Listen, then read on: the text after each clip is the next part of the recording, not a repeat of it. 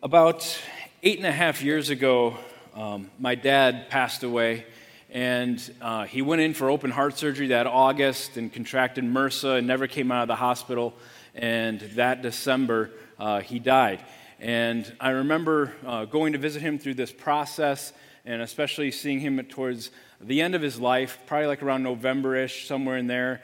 Uh, the writing was kind of on the wall, and Everyone, no one was really saying anything to him, but he knew it. He knew what was happening. He knew that he wasn't ever rallying back and getting more healthy, and it seemed to be more in decline. And there was this one day where uh, it was just the two of us uh, in the hospital room with him, and he began to open up about death. And he began asking me these questions because I think he knew what was coming. And we had this amazing talk and it was kind of rudely interrupted because a bunch of family members showed up and came in, and my dad would never have that conversation with those people in the room. So he kind of quickly stopped, and it was kind of getting evening, and this was all down, happening down in the Chicago area, so I had to drive back to Wisconsin Rapids. And so it was time for me to leave, so I said goodbye. Um, and I drove home, and in my mind, the whole time I'm driving home, I was like, man, we never had a chance to finish that because that's what really needed to happen. And so I got home and I woke up in the middle of the night and I just was praying for my dad and I just was feeling this thing that was going on. And, and I just sensed that God was saying, You need to go back down there and finish the conversation. And you need to go back down there and tell him about the hope in Jesus Christ that he doesn't have to face death and fear. And, you know, when you're, if this is your dad and you're the son, there's, you know, it's sort of out of order and it just seemed, and I was just like, oh man, I don't know if I could do this. And so uh, I went to bed for an hour. I got up about four, and I wanted to make it so I could walk into the room early in the morning before any visitors came, so I could just have alone time with my dad. And so I uh, hopped in the car about 3:45 ish, something like that. I got in there about seven in the morning and my dad was there. And, and, when I walked in his room, his eyes kind of opened up. He was like surprised to see me. He's like, What are you doing here? And I said, Well, we need to finish our talk. And he said, You're wasting all this money on gas driving back and forth. And my dad and I always had a goofing around relationship. And I looked at him and I said, Yeah, you're a real pain, you know that? And that's just my dad and I. And we just laughed. And, um, and then I said, Dad, we got to talk about what we talked about because I said, part of my job and what I do for a living is prepare people for what's ahead. And, Dad, you don't have to fear death because someone died in your place so you could stand before God and his righteousness, and that's Jesus. Do you know what Jesus did? Do you know how to get to heaven? My dad said, Well, I'm kind of hoping my good outweighs my bad. And I said, Dad, your good will never outweigh your bad because, and it doesn't have to, because Jesus Christ went to the cross for you. He died for your sin. And if you ask Him into your life, you can stand before Him when you die knowing you're going to be in heaven. And he said, Well, how do I do that? And I said, Well, all you got to do is pray. And by this time, we're both sobbing and crying. And, and I, I said, You just got to ask him in your life. And I said, I can lead you in that prayer right now if you want to. And he said, Yeah, let's do it. And he reached out his hand, and I grabbed his hand, and we prayed. And it was the worst sinner's prayer I ever led anyone through in my life because I was just a train wreck, right? I'm, we're crying, and I'm like, oh, and, and I done. I'm like, no one's getting saved through this prayer. I mean, I'm just coming in and out. And my dad's probably thinking, man, if this is what you do for a living, you're not very good at it. And so, um, so we pray, and my dad gives us life to Jesus Christ. And the minute we say amen, all the family members come in, and it's an interrupted moment. And uh, I hop in the car and I drive home, and I call a mentor friend of mine. I said, I don't know if it's gonna, I don't know where he's at. There's a, a lot of stuff here. He's like, man, just be thankful what God did. And so then about three weeks later, I went back down to see him, and it was the last lucid conversation I had with my father. And at the end of it, he reached out and grabbed my hand. He said, I want to tell you something. That prayer we prayed was significant. I have peace. Keep praying. Those are the last words I heard my dad say to me. There's a power in last words, there's a significance in last words. And Jesus Christ, when he was with his disciples and getting ready to go to the cross, had last words for his disciples, last words for the church. And we need to clue into the last words because there's a significance and power in the last words. And as we see recorded in the book of John, as Jesus is going to the cross, he has several last moments with his disciples where he lays out the important things that are on his heart, the last words for the church before he goes to the cross. And as we prepare for this, what we call, the church is called Holy Week, this week before Easter, from Palm Sunday today to Holy Easter Sunday, I wanted to pause our series in Galatians and just really reflect on Jesus, some of Jesus' last moments, some of his last words to prepare our hearts for what we're going to take in next Sunday when we celebrate the resurrection of Jesus Christ. And so, with God's help, I'm asking that we tune into these words and let them guide us and instruct us. If you have a Bible, open it up to John 13. John 13. If you're new to the Bible, uh, John is, um, if you go kind of three quarters of the way in, you'll see Matthew, Mark, Luke, and John. And we're going to see in this, these last words of Jesus three life changing instructions. Three life changing instructions. I'm going to start on John chapter 13. And uh, in John chapter 13, the place I'm starting is on page 956 if you're using our sanctuary Bible. And I want to focus on the first uh, three verses. It says, Before the Passover festival, Jesus knew that his hour had come to depart from this world to the Father. Having loved his own who were in the world, don't miss this, he loved them to the end. Now, when it was time for supper, the devil had already put into the heart of Judas, Simon Iscariot's son, to betray him. Jesus knew the Father had given everything into his hands, that he had come from God, and that he was going back to God. This talks about Jesus' mission, and the first instruction in one of Jesus' last words and last moments with his disciples is this that you will be saved through sacrifice. You will be saved through sacrifice. Like I explained with my dad, we don't have to live in a place where we have to try to get our good to outweigh our bad. We don't have to live in a place where we have to try to earn points from God because we can never earn points enough because the Bible says we, as human beings who are sinful people, marked by sin, fallen into sin, have been separated from a holy God. But God looked in that situation and loved us so much that He sent His Son Jesus, who talks about this in His mission that Jesus would come and, through the cross of Jesus Christ, take our sins upon Himself and pay that price to be sacrificed because our sins demanded a sacrifice to this holy God, and Jesus was that sacrifice. And now, all those who put their faith and their trust in Jesus are now redeemed. It's a, you are brought, you are ransomed out of a life of sin into a life of love. You are redeemed. You are brought back into relationship with a holy God. Back into that place where God originally wanted us to be in relationship with Him. And it comes through sacrifice of Jesus' Son. And that's what we're going to be looking at all this coming week when we look in, when we gather for prayer and we get together on Good Friday, all this coming week we're looking at that. So, number one is that you will be saved through sacrifice. Number two is that you will be known as a people of love. You'll be known as a people of love. In John 13, I want you to look over to verses 31 to 35.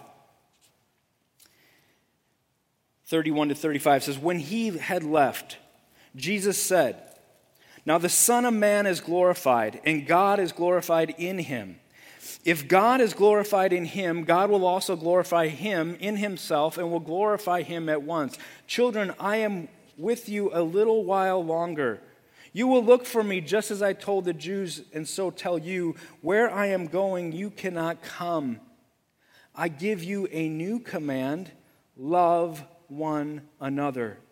Just as I have loved you, you are also to love one another. By this, everyone will know you are my disciples if you love one another. See, Jesus is saying right here that the church of Jesus Christ in the world will stand out not because of the knowledge of the truth, they will stand out not because of their selfish service. They will stand out not because of their great, amazing abilities, not because of the money that they have that they can throw into problems in our society. It says that they will stand out because they will love people more than anyone else can love someone on the planet. That the love that will come from the church of Jesus Christ will be so mind blowing, so different, so significant that it's going to cause people to notice and they will know that they're followers of Jesus because of his love. You see, that's what this is saying. Can you imagine the people in the city of Wisconsin Rapids who would say, I know that person is a Christian because I've never seen a person love like that person? That's what Jesus is getting at here. Now, there's a lot of confusion about the word love. When we hear the word love, it brings lots of different things in our minds. We think about things like we love pizza and we love our wives or our husbands. We, it's like, or we love our kids. It's all different. So, um, what I love about the Greek language is words of love are described, and the word for love used here when Jesus says love one another is a Greek word called agape. And agape love is bigger description than the love that we may be thinking about in our heads. When we hear about love, we think about romance and we think about family, and that's all great and that's wonderful things. Agape love is that, but plus so much more. Agape love is that, but it's bigger than that. Agape love is the best of those things, but then things add on. And I want to spend some time looking at three quick descriptions of what love means this word agape. Three quick descriptions. First of all, number one, this love is unconditional in its expression. It's unconditional expression. Jesus expressed love for all kinds of people. He expressed love for the Roman executioners. He expressed love for prostitutes. He expressed love for people trapped in sin. He expressed love for murderers, for those who are selfish, rude, arrogant, self absorbed. He turned away those who uh, he didn't, those who turned away from his love, he still loved them. He wept for those who didn't know who he was, those who were far from God. You see, this is real love without conditions. There wasn't like a bar you had to pass first to get the love of God. The love of God existed before you could even come and stiff arm it. That's what kind of love agape love is. It's, it's unconditional in express, its expression. Second of all, it is unselfish in its motive. Agape love is unselfish in its motive. This love expects nothing in return. This love is given without any self interest. You know, we would probably never ever be bold enough to say that we love because we would want to get something back. We'd say, no, we can't say that. That's just too uh, selfish.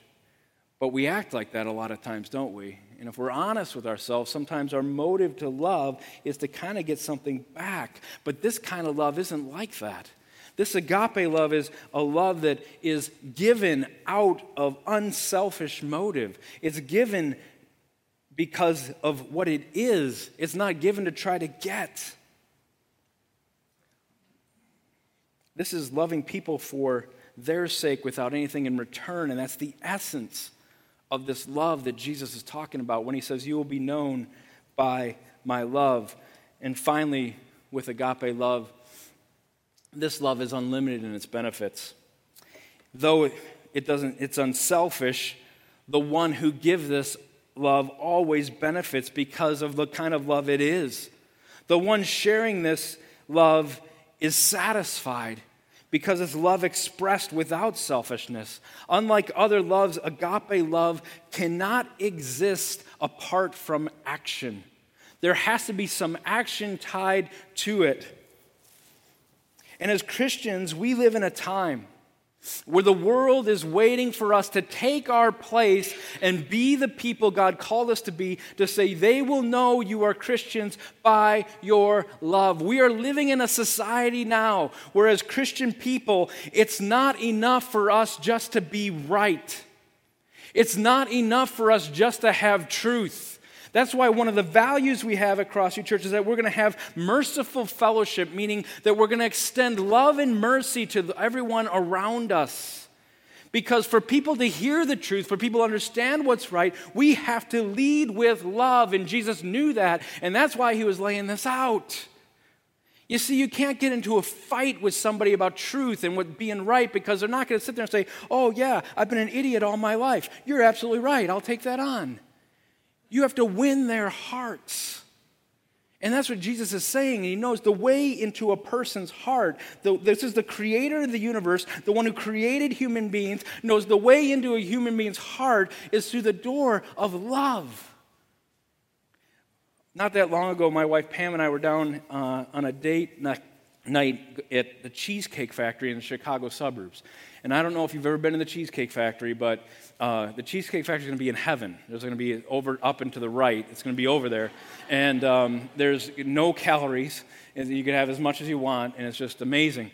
But we're at the Cheesecake Factory, and at the Cheesecake Factory in the Chicago suburbs, they're always jammed in, right? And so we're at this table, and it was like us right here, and then we could like put my arm around the person next to me at their table. I could do that here. And this table, there was like a couple.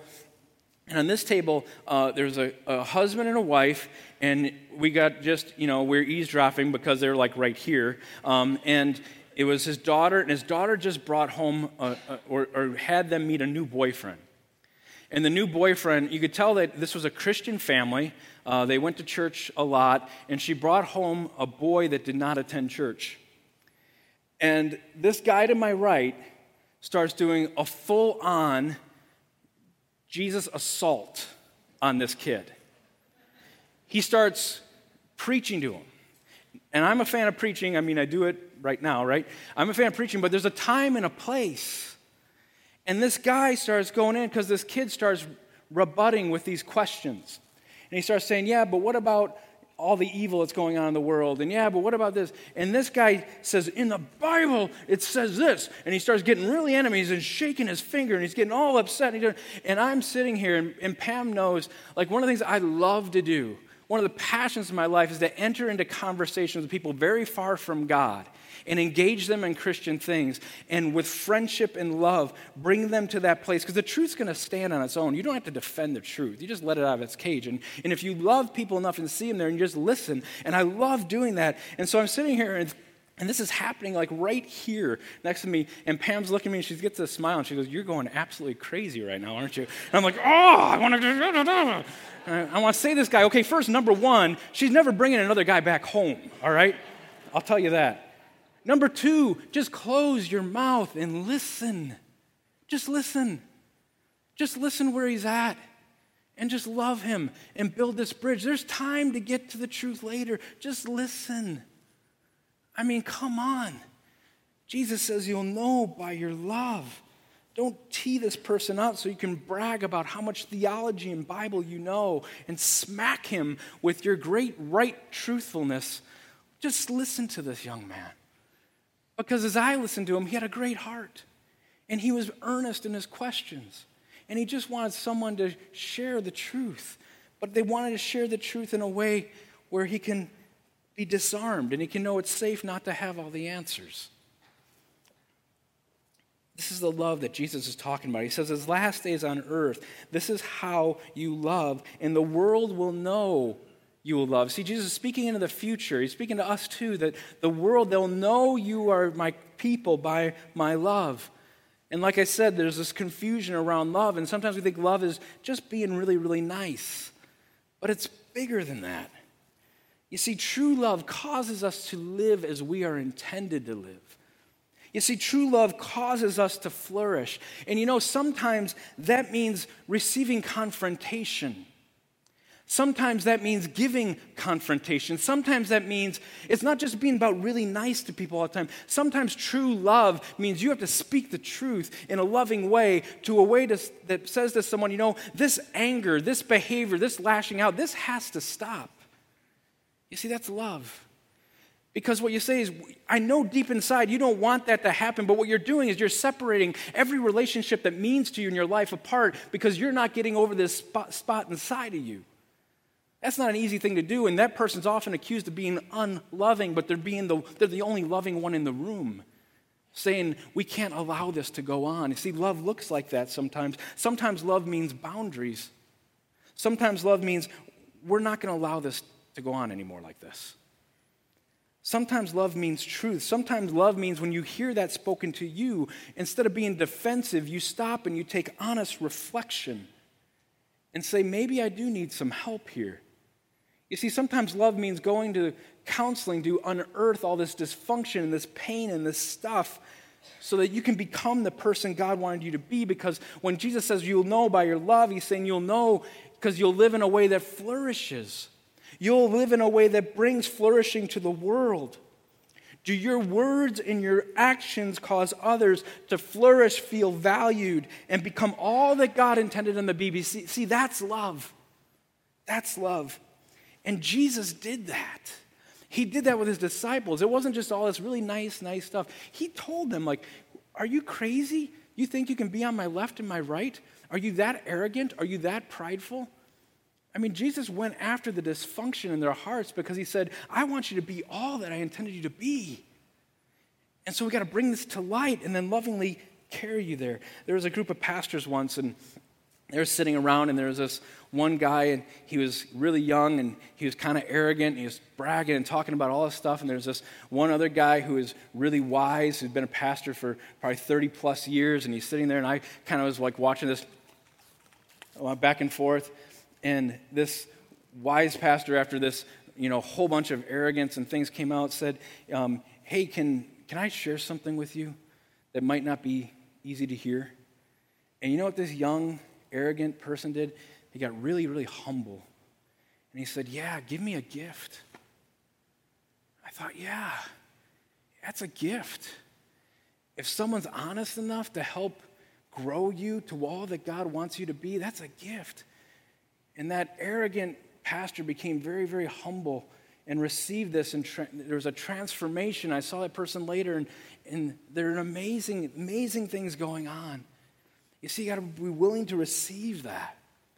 See, this is what agape love does. It, it, it goes beyond ourself to all that God has intended for us to be. One of the uh, great examples I've seen in Crossview Church, and there's many, many, many, you're a loving bunch, but one of the great examples I've seen in Crossview Church of agape love is um, some of you know Bud Ramslin. And Bud is now at a retirement community in Rockford with his wife Sharon. But I remember one of the first I don't know, maybe in the first three months that Bud was here, he's kind of sitting in the back there, kind of to the right of the sound booth.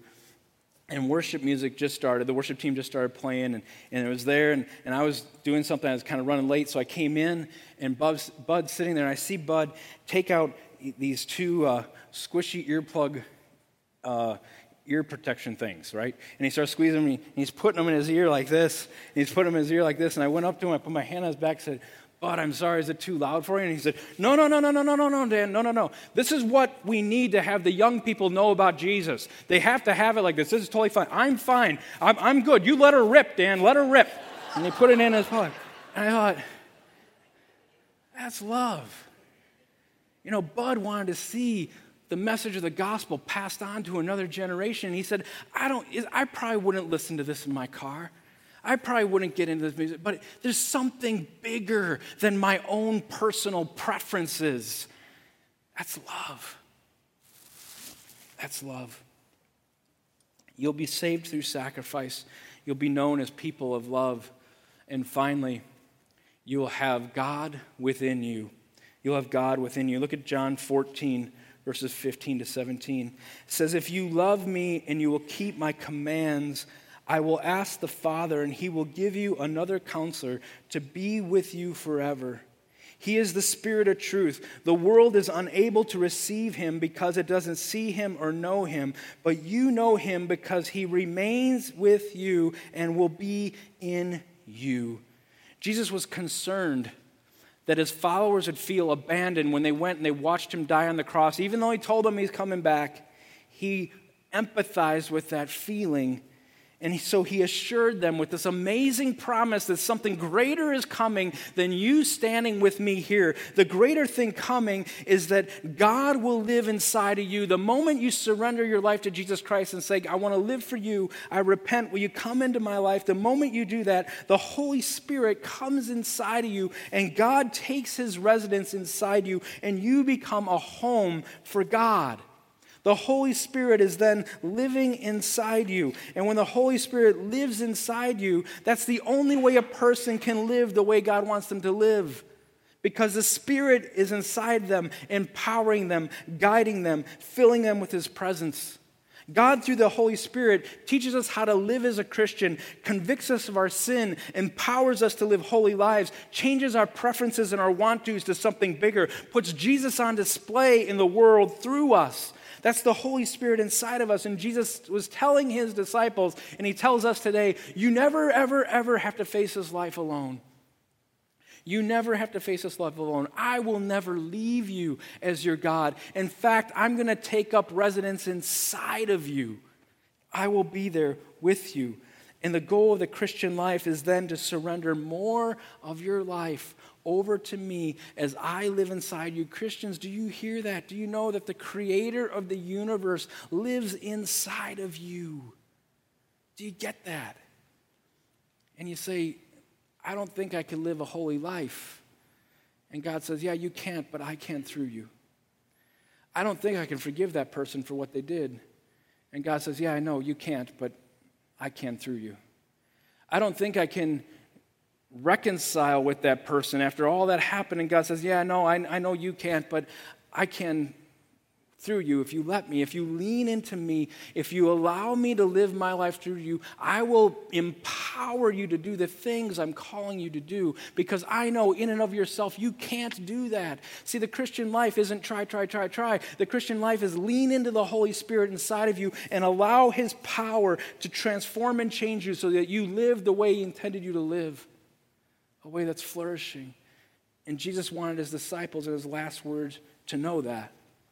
There's one pastor who said that Christians look at the Holy Spirit like a pituitary gland. They know it's there in their head, they know that they need it, they don't want to lose it, they don't really know what it does, but it's there. And then he talked about how he broke his hip, this pastor that said that, and he realized that when he broke his hip that he couldn't move like he used to. And if he turned on his bed wrong, he'd get this huge amount of pain and if he put weight on that hip, it would have this huge amount of pain. So he had a cane, and he had to use this cane everywhere he went. And the only way he could move is if he leaned into this cane for assistance, because if he did it on his own, he got nothing but this pain.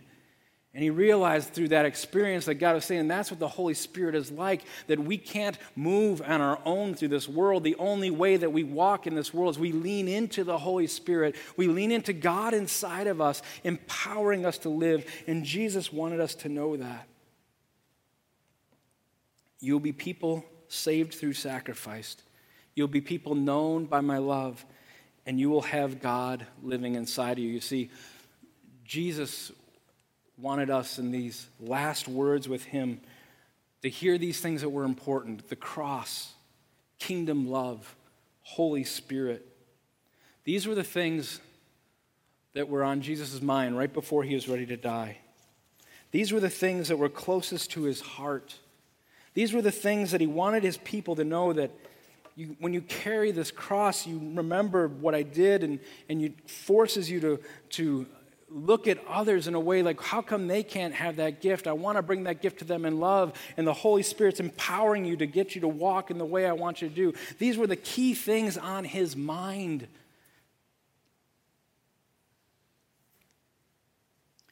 When you live in light of the cross, when you live a life of love, when you live a life that's empowered by the Holy Spirit, not leaning on yourself, there's no fear that can overwhelm you. There's no doubt that can cause you to walk away. There's no sin that can't be forgiven. There's no power in the regrets of the past. There's no mistake that will define you. There's no evil that will overcome you because you were bought with a price on the cross.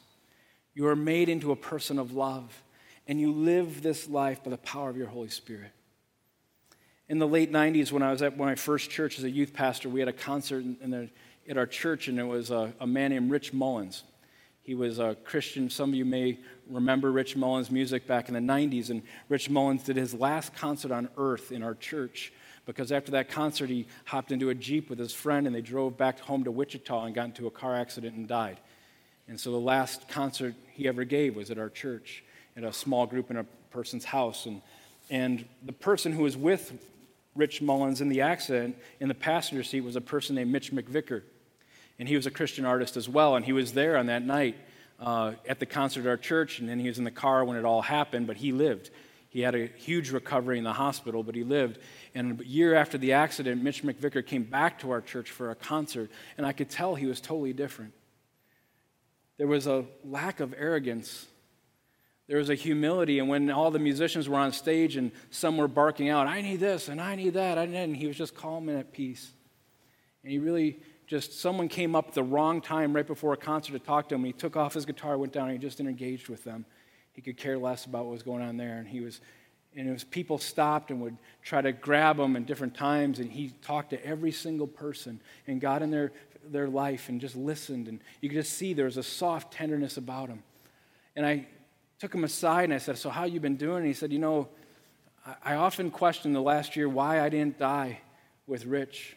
Why did I live that accident Rich didn't? And he said, You know, the only thing I can think of is that God gave me another chance at love. Because he said, when I was a Christian before the accident, I talked about love, but I never loved anybody. It was all about Mitch and what I wanted and what I needed and my preferences, my thing. And now I get a second chance at love. And I'm making it all about others. And I want to hear what they want, and I want to hear their needs. I want to hear what's going on, and I, and I want a second chance at love. So let me ask you this as we prepare for Easter this week could you use a second chance at love? Have you used your preferences and your desires and your stuff inside of you, your pain to blow up other people verbally? Have you used maybe your power or the things in your influence to make sure you get your comforts? Even though if somebody asked you, you'd probably say no, but reality is yes. Could you use a second chance at love? Do you listen to people? Or is it all about getting everything out, getting everything out? Do you take time to really stop and listen? And not just listen so you can prepare your answer and fire back, but really just listen. Could you use a second chance at love? This week, as we go through and remember the greatest act of love that ever happened to human beings, Jesus on the cross, I think God's calling us all to a second chance at love, to look and see what this is all about. The verse that Julie read for us, go back to John 13, verse 1. Before the Passover festival, Jesus knew that his hour had come to depart from this world to the Father. Having loved his own who were in the world, he loved them to the end. You know what true success in life is? is when your circle of those that you love to the end begins to expand and widen. Jesus loved his disciples to the end. He wasn't always nice to them, he didn't always give them what they want, but he loved them to the end. And know what? He even loved a person. You know who's included in that? Is, is Judas the betrayer. Jesus loved Judas the betrayer to the end. He loved to the end.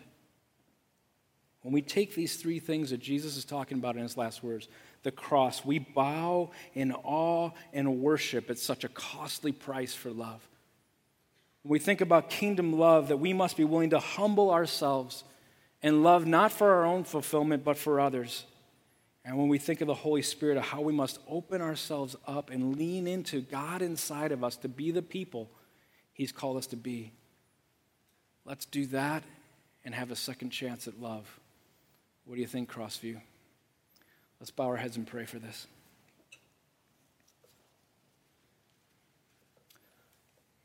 Lord Jesus, I thank you for your words of significance. I thank you for your last words here. And God, I ask that you would help us to understand and not just blow this off, but see the power and the meaning and the significance of these words and these things you've done. God, we ask that you'd open our, the eyes of our hearts this week and next Sunday and Good Friday to the gift of the cross and what it was all about. God, I pray that you would open our eyes and our hearts to the areas that perhaps we're not loving like you call us to, and, And Lord, help us to fix that not by self will or self determination or self discipline, but fix that by leaning into you, God the Holy Spirit inside of us. Help us to be really gut level honest with you and ourselves and not be defensive.